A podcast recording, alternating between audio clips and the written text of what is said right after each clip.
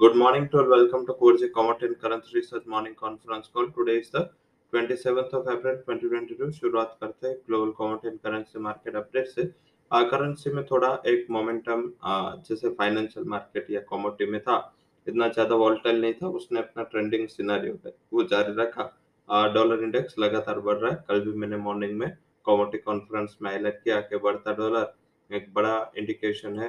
रुपये के सामने वीकनेस का नॉन एग्री काउंटीज जो वीक हो रहे ये यही रीजन के हिसाब से नॉन एग्री काउंटीज में पर्टिकुलर एक रेस्टिव मोमेंटम है, क्योंकि डॉलर इंडेक्स का वन नॉट टू के ऊपर स्टेबल होना एक काफ़ी नेगेटिव चीज़ है।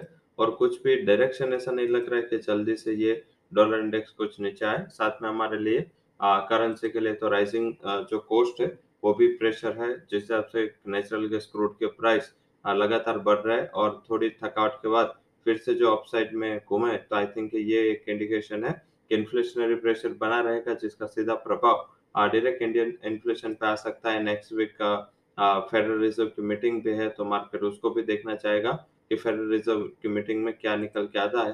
तो ये सारे सिनारियो है, जिस हिसाब से लग रहा है कि आपको बैट एंड वॉच रखना है। हालाँकि आपको ज़्यादा फोकस है और डेटा ड्रिवन फोकस रखना है।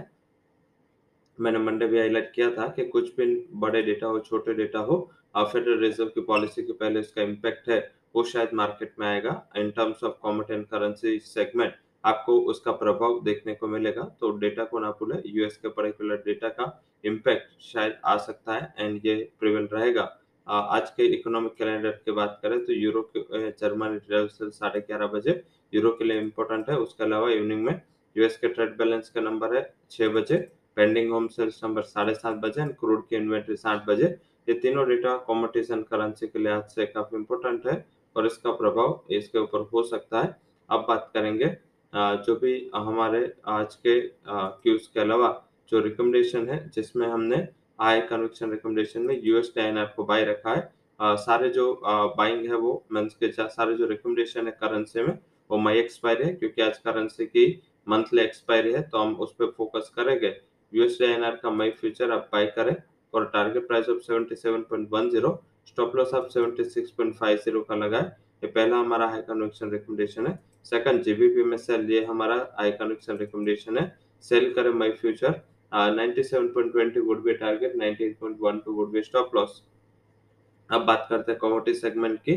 कमोडिटी सेगमेंट में पहला हाई रिकमेंडेशन है वो है जिंक में बाय डिप्स का स्ट्रेटेजी रखे 361 के टारगेट के लिए 352 would be stop loss and उसके अलावा आपको ध्यान रखना है गुआर गम में वो भी बाय रिकमेंडेशन है कल जिस हिसाब से लोअर लेवल से रिकवरी आई तो शायद लग रहा है कि एक्शन हो सकते हैं क्रूड के प्राइस ऊपर है तो बारह सात सौ अस्सी के टारगेट के लिए कम को बाय करें बारह हज़ार अस्सी का स्टॉप लॉस भी ज़रूर से लगाए so that's all recommendations from Kuwarji. Comment and research morning conference. Uh, thank you all for joining conference.